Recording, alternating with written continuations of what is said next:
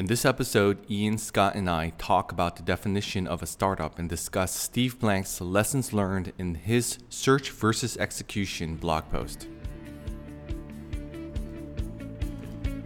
Welcome to the Business Design Podcast, the podcast that helps entrepreneurs design and build businesses that succeed on their own, even if you take a six month vacation. We're your hosts, Ian, John, and Scott, and we're here to share the successes and pitfalls of many entrepreneurs like you and equip you to make daily progress in your business. So, what's new for you guys? Scott? Yeah, this week um, we had a bunch of calls come into our sales department from people looking for hazard communication training. That's a new training we launched maybe six months ago, and we really oh. didn't see a whole lot happen with it. And all of a sudden, just the other day, we started getting a bunch of phone calls. Really? What, why, is, why are you getting more calls for that? So, what happened is the OSHA, which is this this body that regulates the training, they just made a bunch of changes to the hazard communication standard, mm-hmm. and companies are supposed to get retrained by December first. Well, we didn't see a whole lot at first, and I think people are starting to see that that deadline is coming up, and they better figure this out. So you've been like just neck deep in that the whole week, or what's anything else that you've been working on? Yeah, so so I've been spending the past couple days really trying to figure out how do I advertise this, what's the right way to get out to people, making some Google ads, things like that. So just really focusing on that and spending some time making a new landing page, that sort of thing. Is um, that pretty common for you guys when you get a new training or new product like that for to, to get a lot of calls, primarily more so than sort of just the the web interaction? Yeah, not as much. Um, this one was, I think, a little special because of that deadline. So this is the first time we've really seen that, where all of a sudden calls just start coming in. Mm-hmm. so it's it's been interesting. Um, we've also been looking at making some new landing pages for some of our other sites too, and really focusing on that. So if we can get that conversion rate up, then that's just direct money. Mm-hmm. Cool. Nice. Uh, anything that you're like kind of facing that, like something hard or difficulty or obstacle you're facing right now this week? Yeah, I mean, I guess whenever you do a landing page test, there's some frustration that comes with that when you do something that you're just sure is going to work. It has to work. It looks so much better. and then you put it out there, and at best, it's a marginal increase, and then uh-huh. it's a decrease. And in the end, you really don't see a clear winner. So we're hoping, mm-hmm. really hoping, the one we launched yesterday will actually show us something meaningful. Man. I want to I want to dive into right right now. Like ask like, so how many people you got on this page going yeah. there? How many people you you know directing there? Like how many thousands of people and all these details about this SEM stuff. But we'll hold that for another another talk or another show. Cool. So what what's your goal for the week and what do you what are you thinking over this next co- upcoming week? What are some of your goals? Yep. So hoping to get the hazard communication advertising working on Google. so we're, we're getting clicks right now, but not getting a whole lot of purchases through that ad campaign. So I'm going to be tweaking that pretty heavily over the next week, trying to figure that one out. Um, and then really just iterating on that uh, Pro CPR landing page, see if we can't make that thing perform a lot better than the old one. So far, things are looking good, but yeah. it's only been a day, so yeah. I can't really say that. Oh wow, that's cool. Awesome. Awesome. Ping Ian. All right. Well, it's been a busy week. I feel like I haven't quite gotten to some of the goals that I talked about last week, which is kind of a bummer. Uh, we did we did bring on we did get one of our sales team members, new sales team members, up to speed, and so that was good. Um, that felt like progress. Actually, the big thing for us this week is we were working on a new feature for uh, the product, uh, a blog feature, um, adding that in, and that's been really it's been really fun to have our hands back in the product again. And one of the things that it kind of reminded me of is that you know as much as I I'm appreciating the the sales and marketing end of it and, and getting traction there. Um, there's just nothing like building. and as a, as a technical person, you know, having my hands back in the product and doing some building, and it felt really good. So uh, we're really hopeful that um, we'll have that new feature in place within about a week, um, we're really really making some good headway on that. So I think that'll be really useful both from a feature standpoint, but also just because it'll give us an excuse to do some more marketing. We'll get to do a press release, and we'll get to do some um, you know some email blasts about that, and it's something that people have been asking for. So I'm looking forward to getting that rolled out. Um, so that's kind of my that's kind of what I've been working on. Uh, it hasn't been too frustrating a week really. It's just been busy. So awesome. It's been pretty good. but cool. I think yeah, that's and that's my plan for the week. So, how about you, John? What do you What do you got going on? So uh, this past week has been all about the podcast. Honestly, this has been a, a little bit too too much of a. It's been an easy distraction for me because uh, it's been a lot of fun. Uh, it's something that you know we've been thinking about for a long time and trying to work on it. So I went crazy on our SOPs and this this past couple, you know, you guys are probably shaking your head right there. It's like Podcast therapy. yeah, that's what it was. For John, just needed a little distraction here and there. Um, Yeah. But but other than that, I mean, I've, I've been a little busy because my wife's been working um, really early, going to work really early, and staying really late. So trying to balance that with the kids and just overall, those things have been really, really uh, kind of taking and distracting me. But the thing I've been mostly focusing on this week is really upping our SEM campaigns and working on having exact title matches for both authors um, and also for titles, and then combination of a title plus an author. So just to remind everybody, I mean, Goodberry is essentially a bookstore. So so we're, we're saying like, how do we advertise um, on some of these keywords? And you know, one of our biggest problems is that click through rates are not great, uh, conversion rates are not great, profit margins are not great. So it's it's one of the hardest challenges right now, an unknown problem that we we're, we're just really banging our head and we're trying to figure out how to make that work. And so yeah. Yeah, I know you just imported a lot of keywords when I was looking Yep. over your shoulder the other day, John. Yep. I'm Yep. curious how that's going, if you've gotten many clicks out of those yet. Yeah. So uh, you know, we what we did was essentially wrote some scripts and we generated all these exact keywords and ad groups and um, and, and all the the ads themselves and imported them through uh, the AdWords editor and it's been overall the process has been really smooth and it's been a lot of fun. Um, really excited about like this opportunity and seeing how it's going to perform. You know essentially it's a long term i'm sorry a, a long tail um, you know kind of strategy where we're looking for you know, not specifically the most popular ones, but that's some something on a breadth and covering, encompassing these obscure titles that maybe maybe only ten people are searching per month. But if we can get you know some of them to come to our site and then convert, then that's that's gonna be great. Um, we I mean, we know that none of our competitors are have have imported that quantity of, of, uh, of keywords. So we imported I think close to thirty thousand um, ad groups and a few keywords per, and also ads to go along with it, and then having them go to uh, direct to the landing pages on our website for each of those products. It's been it's been pretty um, honestly lackluster, to be honest. it's not like we're like we turned on all of a sudden we we're getting like you know hundreds of conversions a day, but um, you know just it's been interesting seeing people's behavior there. We're, we're starting to understand like what type of things people are clicking through more and um, what things are getting more impressions. So even what kind of keywords to be looking for. Yeah. I feel like that's that's a big thing when you're first starting a campaign like that. It's Yeah. just figuring out what people are doing. It's a Yeah. learning process. Yeah, Sometimes an expensive one, but Well, so Scott told me I think a couple weeks ago that you know Google had told you that it's going to take you about ten thousand dollars to really learn and, and set up a proper keyword campaign, um, AdWords campaign, and yeah, we're we're we're gonna get there.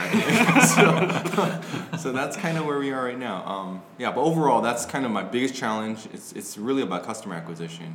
How do we get the right people in the door so we can get conversions and then um, really be cash flow and profitable that way. So. Um, it's a big channel. Uh, we we still I'm hoping, but I'm not so confident SEM is going to be our primary thing. Yeah. So that's something to talk about next week and how Yeah. we're transitioning and pivoting. So this week we're going to be starting about the definition of startups, and uh, each of us we've been really influenced by Eric Ries and Steve Blank and their customer development and lean startup methodologies. And so today we wanted to talk a little bit about what is our understanding, like what does it mean to be a startup, and we specifically wanted to cover the points on uh, about six points from the lessons learned section from Steve Blank's post. It's from March 2012. Uh, it's titled "Search versus Execute." Okay, so first thing I did was, as we were doing some research, I went to Wikipedia and I searched. Um, actually, I went to Google and I searched definition of a startup and I typed it in there. So Wikipedia came up and I was like, oh great. So I clicked on that and then this is what Wikipedia said. A startup company or a startup startup is a company, a partnership or temporary organization designed to search for repeatable and scalable business model. And then I and then I clicked on the reference to see where that came from. So I was like, oh, that's a great definition. Uh, funny thing is, it, it's uh, led us to Steve Blank's website. So I was like, okay, great, okay. It's the official one now. Exactly. so Steve Blank, I think, has definitely been influence, influential in helping, uh, I think, our industry define what a startup is. And but I think we come from a different perspective. It's not that we have, uh, we're, we're doing, we don't dis- we don't disagree necessarily with the definition of a startup, but think our Midwestern sensibilities as well as our experiences is not necessarily something that um, that you'd see in an East or West Coast kind of a Silicon Valley style startup. So I think today part of our discussion, I'd love to hear from you guys, is what your definitions are and how it's different from the West Coast Silicon Valley definition of a startup. Yeah, that's something that really jumped out to me is that I think that we, when we got into the startup thing, you know, we had, we all, I think, had different goals kind of in mind, but they're, they're similar in, in terms of lifestyle and they're similar in terms of what we see ourselves doing for the long haul. And it's not just a, it's not just about an exit. It's not just about, Yep. you know, um, you know, making a killing or, you know, something like that. These are, they're very specific sort of lifestyle things we're after. That might be one of the ways that it sort of differs from a traditional. And you kind of mentioned the Midwest thing. That kind of looks a little bit different for us than, than it would if you were in Silicon Valley or something. So, Yeah. So I mean, so I also want to kind of share another definition. Um, this is the definition I was thinking of because I've been more, um, in many ways, uh, influenced by Eric Ries's startup, uh, lean startup book. And his definition in his book, he writes, a startup is a human institution designed to deliver a new product or service under the conditions of extreme uncertainty. So there's a lot. There's a lot packed into those those two definitions, both Steve's and Eric's. Um, you know, you've got Steve talking about uh, a temporary organization, you know, that's searching for something. You've got Eric talking about this concept of a human institution, and I know both of them go into great length to, to talk about that. But I, I only bring it up just because there's a lot to unpack, and you could kind of miss it if you if you're not familiar with with what it actually what all those terms are all about. So I think you know, Steve actually has that has a really good post where he breaks a lot of this down. Um, So uh, let's start out with the first one. The first point that he makes is the search for the business model is the front end of the startup process. And uh, so let's unpack that. What does that mean? What does Steve mean by that, right? Um, so you guys want to jump in, Scott? Yeah, I think that really resonated with me.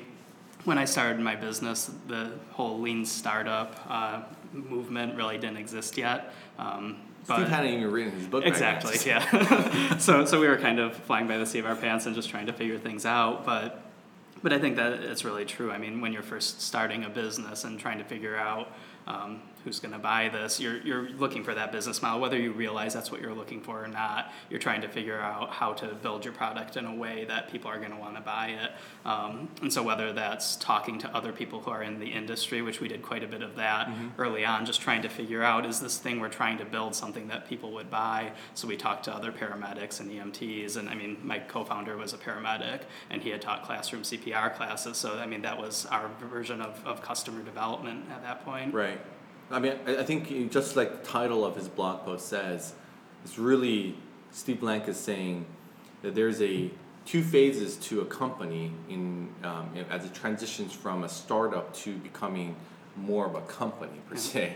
Um, it's not that a startup is not a company per se, but it starts out with searching for a business model and then you ex you you transition to once you have discovered the business model you transition to executing the business model and so i think he's emphasizing the fact that we fundamentally whether you go to business school or you go to get your mba mm-hmm. you know until now everybody's been talking about you know business is all about execution execution execution. When when and Steve Blank has been you know phenomenal in the sense that he's saying you need to get out of the building, you have to do customer development because you don't know what you're necessarily what the what the formula is going to be for a successful business model business a business model you can find right? So you know, the fact that the stuff that you've done those things are definitely things that we need to do in the beginning stages of your company or your product which is to say it's not about executing or improving your efficiencies or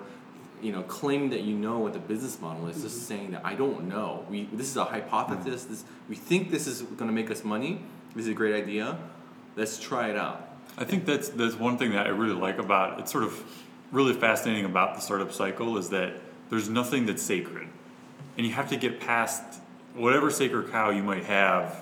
You know, whatever that thing is that you're holding on to that you've tied personally to the thing that you're building, Yeah. and you have to be really willing to put that on the table and let it go. Yeah. And and and Steve really emphasized that as as he talks about you know customer development and that sort of rapid iteration cycle and all that stuff is, you know, you you just can't come in and personalize it too much, and you have to say this is the idea, it's a hypothesis, but might have to throw it out.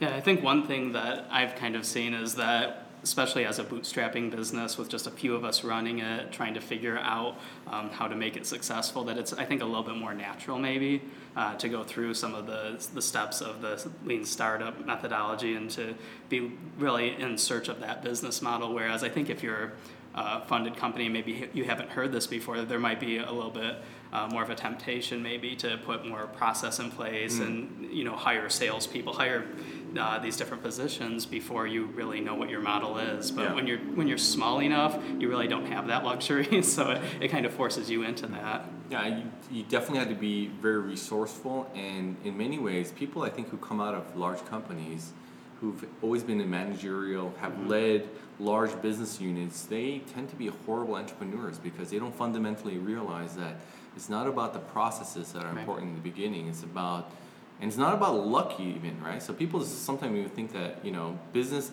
you have this grand idea, and the idea itself is what what really is the engine behind it. Mm-hmm. It's really not. It's really the fact that even if you have a great idea, most likely it doesn't exactly have fit the needs or the the it doesn't deliver the values that the customers are looking for exactly, and so you do need to tweak it or what they call pivot in, in many different ways.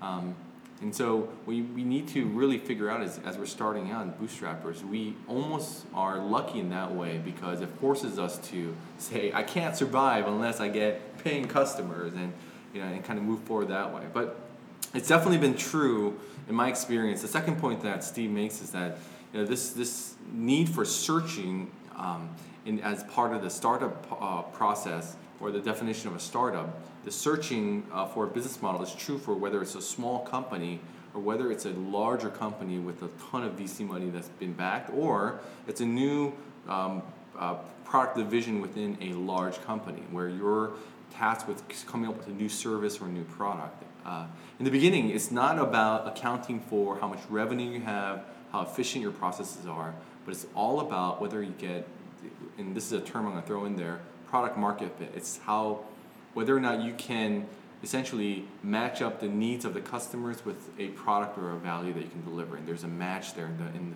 in the market there. So, um, has that been true for you guys in terms of seeing that in, in other, not not just in your your experiences, but you've seen some of your customers or other things like that, where this has been true across the board, and how how this, there's a searching phase and then there's a execution phase. Yeah, I think it's easy when you're you're first starting a company to be so sure that what you're going to do is, is going to work because you, you are just you're just so sold on it that you're you're going in and you're going to do it and you, you might not want to listen to what your customers actually have to say. That's like your it's- marketing example from earlier. It is, yeah. We were sure that the way we had it was right. No, it wasn't. Right, right.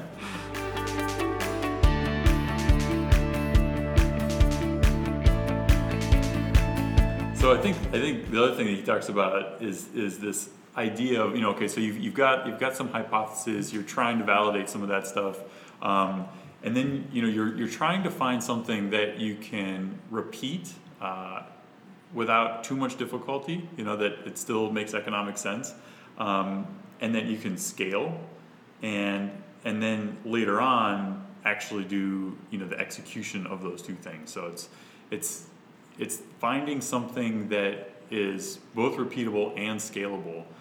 You know having things in your process or having business model in mind that has things that can be automated and not necessarily by a machine necessarily or by a robot but you know maybe it's just you know procedures and systems. We talk about the standard operating procedure and those kinds of things that help you sort of automate some of that stuff.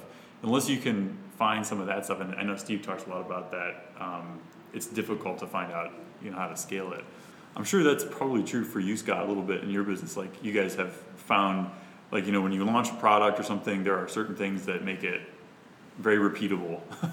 Yeah, no, that's that's definitely true.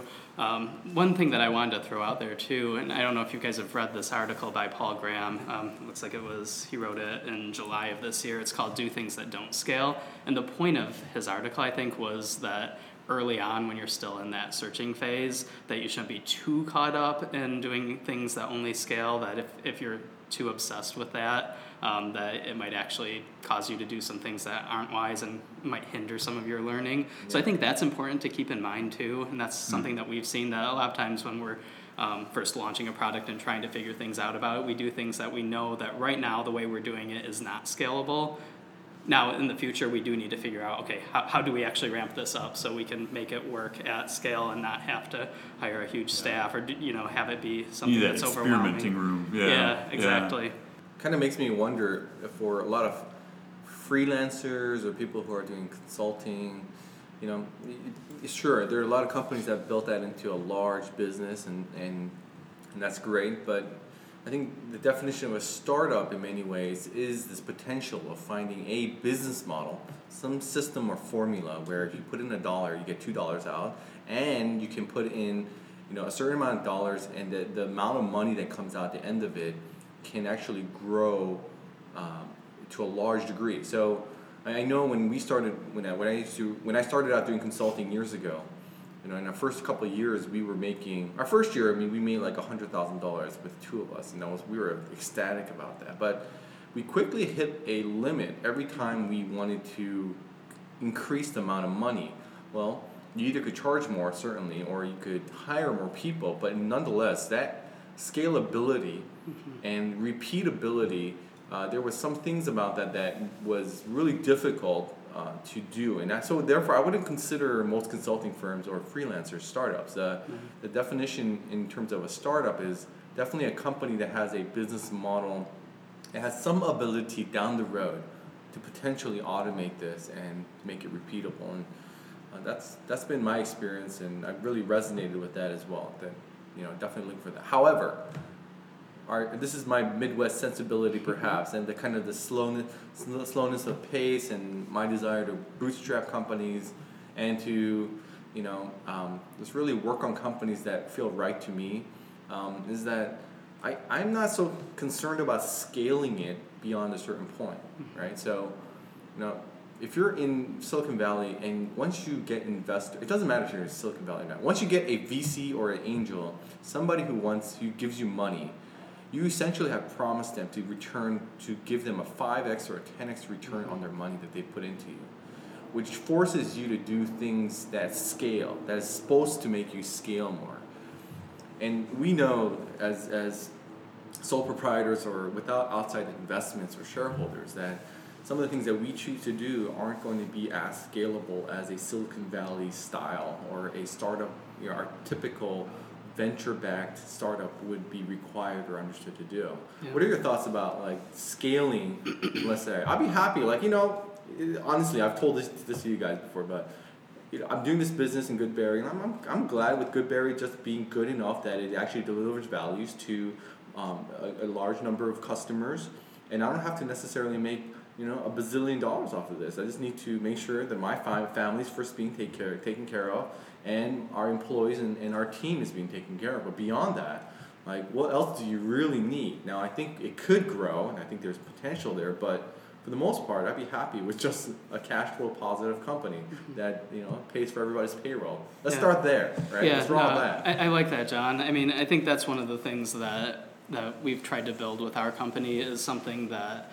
um, we, we haven't taken any investment money. And it's not to say that we couldn't, or maybe someday we won't, but that's been one of the things that's held us back from that is knowing that then we have a certain expectation for returns that we have to make where we're really pretty happy with just building a company that's cash flow positive, that um, is able to pay for a, a decent staff, um, and, Right. and, and it throws back some good returns for us as, as partners. So um, we just haven't seen the reason to really grow it to that ridiculous level, that, that much larger level that maybe we could do with venture capital money, but we're, I guess, happy with um, what we've been able to build bootstrapped and not having that extra pressure, I Yeah. guess. I mean, there's so much freedom that you just kind of trade off. It's almost like making a deal with the devil in many ways, just because, You get all these resources that can, quote unquote, accelerate your growth. And but really, do you really want to do that? Is it's, it's so many companies I think lose so much of who they are as well as lose uh, the what what value as well as wealth generation and the freedom that you've had in a, a something that was good. So it's almost like don't don't break it. You know, Mm-hmm. it's like if it's working, like don't change it. You know, if, if you have a formula that works. Yeah. I'm I'm I certainly my aspiration isn't to just have you know a two three hundred thousand dollar business with a couple employees. I certainly would love to have you know a 10 million 100 million dollar company because I believe fundamentally that companies have a role in society in being able to solve problems and there's incentives and there's certain things that make it really good and so personally you know i'm, I'm a capitalist through and through and I, I believe in this organization institution to do good in, in, in society not that all companies do that but um, but uh, nonetheless I, it doesn't have to be you know, google i don't necessarily need a yahoo um, but anyways ian you want what Yeah, you well, think? I think I think it's value, right? I mean, and that's that's where it all comes back around to for me, and I think probably for us too. Um, I think there's a flip side to the to the coin. Like I think that you know one of the things I, I was hearing on another another sort of podcast recently. They were talking about how sometimes you get into this mode where you're in startup mode and and you're outsourcing a lot of stuff and you're doing it all for cheap and and, and it's and it's working and you're feeling pretty good. Like you're feeling like yeah you know this is working out. And and and the and, and in actuality. Um, you're really you're really only you're really only good if, if you're going to live somewhere that's very very like inexpensive to live and you have no family and, and whatever else and so there's there's you know there's a there's a sort of um, uh, uh, a long term look that you have to take I think when you start out in this stuff. I think anybody who's smart about doing a startup you, you, you see the startup as as a, a tool or a way to generate you know income and revenue and you, hopefully that's going to grow and last for a long time but what is it that you want to do with that? Like what's the what's the point of it? You know why are you doing it? What's the value in it for you? For me personally it's it's really about being able to do non-work things. Right. Yeah. and and the only way i can do that is if the startup is is eventually turns into a company that, that runs on its own and doesn't require me to babysit it all the time and and I that means I'm gonna need a team. So I've got to have something that can grow to be big enough, like you said, Scott, to support a team. And they got to be smart people. It can't be all automated. You know, it's got to be people who know the business. And I want it to last for a long time because you know maybe maybe I do want it to maybe I want to use it to retire. Maybe I want to be able to have my kids be involved in it at some point if they're interested. Um, so I, I think it's just values. I think you got to pin that stuff down though when you come into it. Um, I think I think it's a, it's good to experiment, and you know your first couple tries, it's the startup thing. You know, might just be sort of finding your way, but at a certain point, you know, I think it's important to evaluate what it is you want in the long run, and yeah, I think that that really comes into play when you start talking about okay, is my is my idea scalable? Um, and the other, the other thing that he talks about, uh, Steve, in his article is transitioning into the execution phase and, and moving out of startup phase. Just to clarify, I think searching is about learning. Yeah. Mm-hmm. It's about It is. experimenting and it's about talking and you know essentially building relationships and figuring out what what it is that's going to work. What is that business model? And discovering that business model and maybe designing it. Once you've done it, you do want to transition from that phase into execution. And execution, then the metrics change, and this is what I think what he's he's talking about here. The two metrics are going to be your operating plans and your financial forecasts. These are the things that are going to be the more important criteria that you're going to account for, versus accounting in searching phase or in your startup mode. It's going to be all about learning. So that's um, I think that's where he's making that distinction and saying that don't worry about execution so much or those kind of metrics in the beginning. Mm. Not to say that they're not important. Sometimes though, our Midwest sensibility it kind of says that you don't get to survive unless you have three months of cash flow coming in immediately within the first month. I mean. Yeah. One of the things I'm so envious about Scott's business is that you know after a few you know once you found that you know kind of channel that made you know that brought in your first sale for you guys, where you put in twenty dollars and you got like hundred dollars back, that is amazing. Just finding that is, Yeah. I tell you like that was one of my biggest joys here, I thought, at least with Goodberry, of having found that. But I'm telling you, that's so important to be able to, to, to discover what that is, but also then automating and systematizing that. That's good. I think it's important early on not to get too frustrated when you aren't maybe necessarily figuring out your business model or making the amount of money that you thought you should be making. And really, the idea of um, accounting, that your accounting that you're doing is based on learning that that's the important currency there. Right. Um, you have to remember that, but it's really easy to forget that and just think this isn't working. We're, we're burning through money. We need to figure this out quick, especially if you're bootstrapped. Right, right.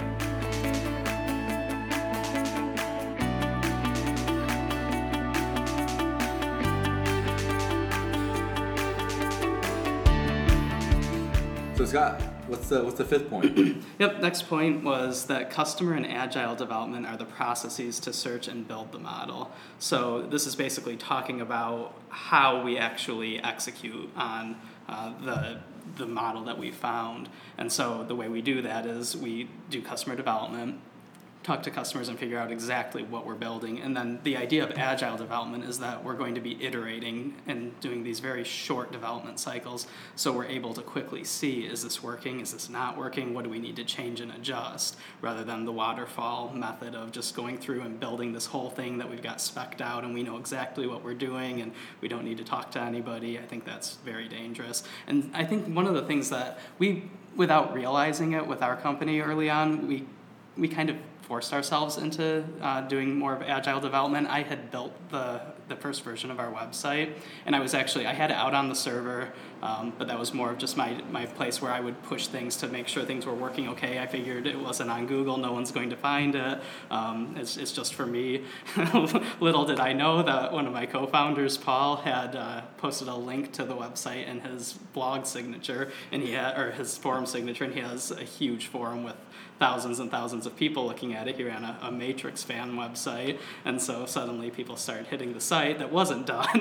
Right. it was, I would say, it was not even an MVP at that point, but um, what you know, it, it did what it mostly needed to do, except that you couldn't say pay for the product and you know some of those things, some Right. of those little details maybe. No. Um, But but what we saw is well, you know what? it looks like what we built is resonating with people. It's something that they want, and then we very quickly started to hear uh, from our customers.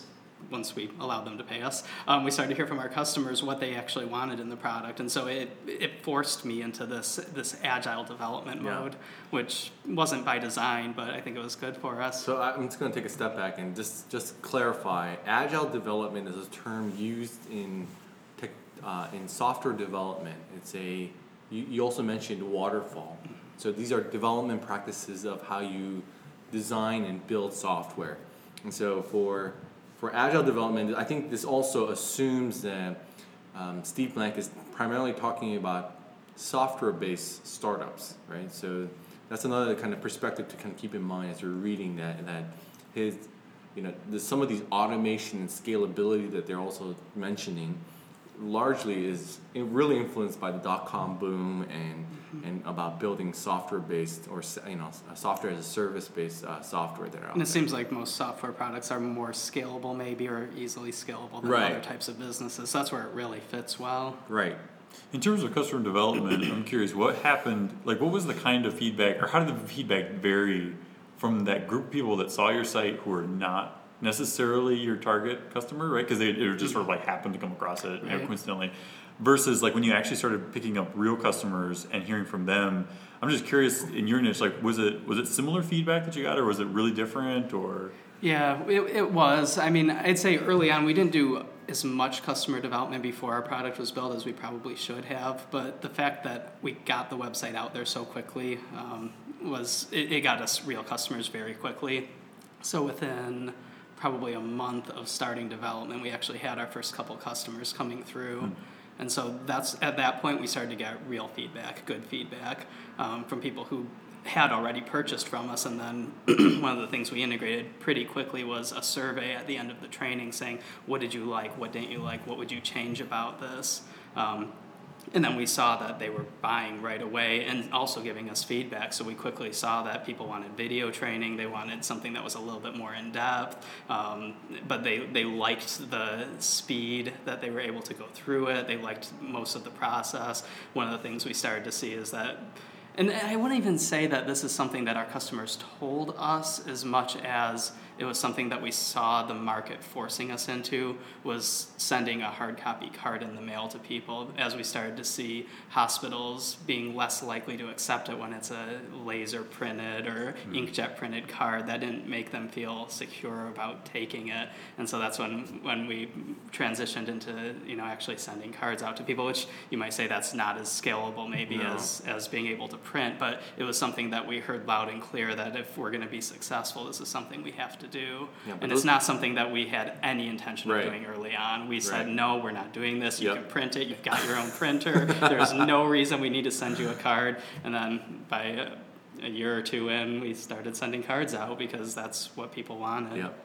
And now we're pulling yeah. back from that a little bit. You okay. know, we, we have that ability to do that now that we have a little bit more recognition. But early on, that's what the market basically was telling us. Yeah. What's interesting is I think that like what kind of illustrated to me in, in that little scenario, and I just I'm interested, I'm just fascinated by that idea of all those people coming into your site who really didn't know anything about your idea and you know sort of gave you some whatever feedback. But I think the interesting thing there is for the customer development point that it's so important to like make sure that you're paying attention to the feedback from people who are like the kind of people who will buy from you right. not just because you'll get all kinds of noise you know in, in the process early on about your idea or, or things you've hypothesized about or maybe even about your website aesthetic things and it's just so important i think to kind of like kind of internally validate that a little bit against yeah. like okay how closely aligned are these people with my market or the people that i would be selling to and and discard stuff yeah. that's not that's that's you know is is just aesthetic or like you know, and this is coming from the design guy, right? But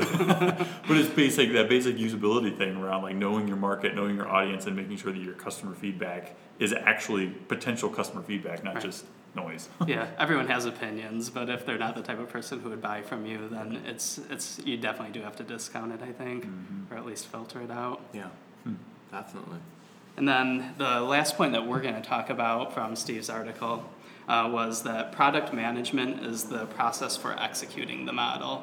Um, product management is, is a style of managing the process of developing new products. So there's a whole, it's kind of like project management, there's a whole kind of theory and school and different practices all around how do you do product development and product management. And that's um, a very heavyweight process that ensures quality as well as consistency and ensures that you're continuing to serve, you know, build products that the customers are looking for.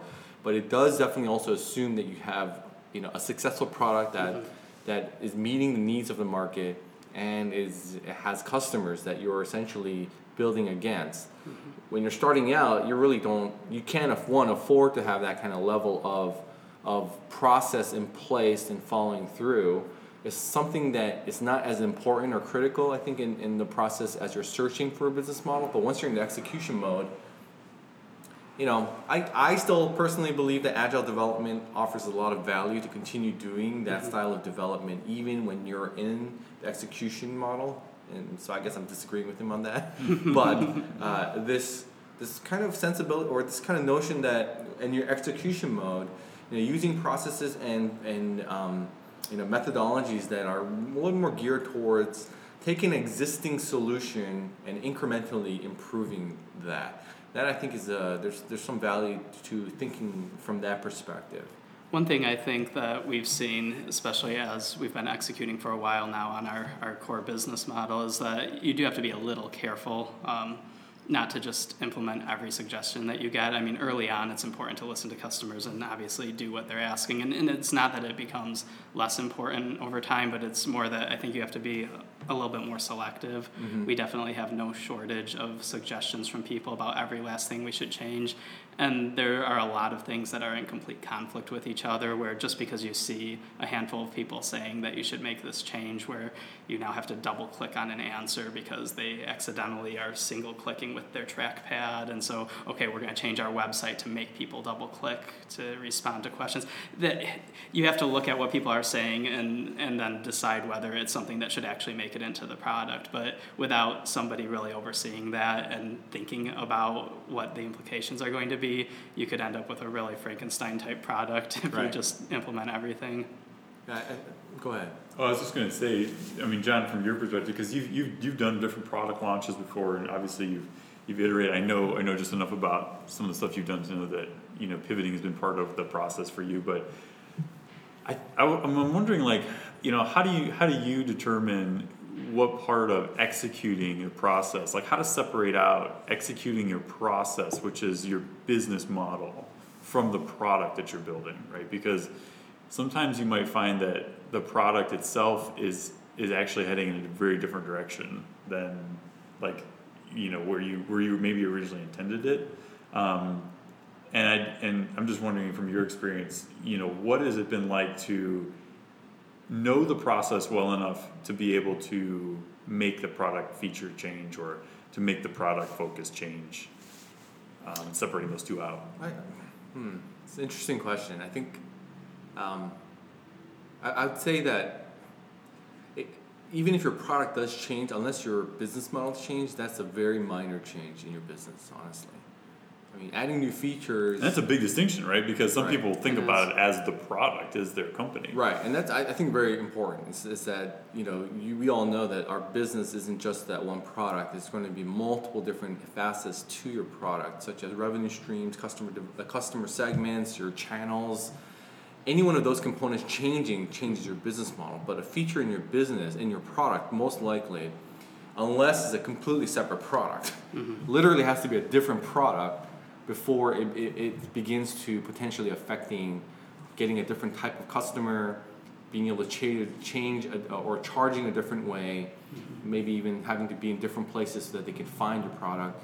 Those things are they're they're they're different in scale pretty much. I mean, so I, I, don't for product management. It's very much a it's a comprehensive view of kind of seeing how you build your product. So it's like they're they're saying, okay, we have an existing product, we have deadlines now, we have schedules, release schedules, we have certain process for managing that.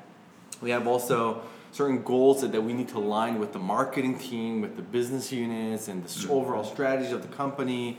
And it becomes like this whole behemoth process of moving this product forward. And you do need it when you get to a certain certain scale as well as a certain type of product. But for the most part, in the beginning, like you know, like I, I, I don't really worry about how the product changes in the beginning. Like even customer support or uh, a lot of the processes that you put into place, you know, those really shouldn't be so in place. First of all, it should be very fluid when you're starting out, and um, and when when you're ready to start putting some of these things in, it's to lessen whatever pain you're experiencing more than anything else. So you know, we do order fulfillment. So when somebody places an order, you know, we literally will go to another website and we'll manually enter it into for now because our volume of people ordering just doesn't warrant us automating that thing, and that process is going to change, and we know. But we believe, you know, obviously people are smart enough to be able to handle those diverse situations. So. Um, I, I, I th- I hope that answers the question. I'm not Yeah. quite sure if I got the question right. Um, even. Thanks for listening to our podcast. For a complete transcript of this episode or to find previous episodes, visit our website at businessdesignpodcast.com. Have a question or comment? Email us at questions at businessdesignpodcast.com. Don't forget to subscribe to the podcast on iTunes by searching for Business Design Podcast and follow us on Twitter for updates between episodes.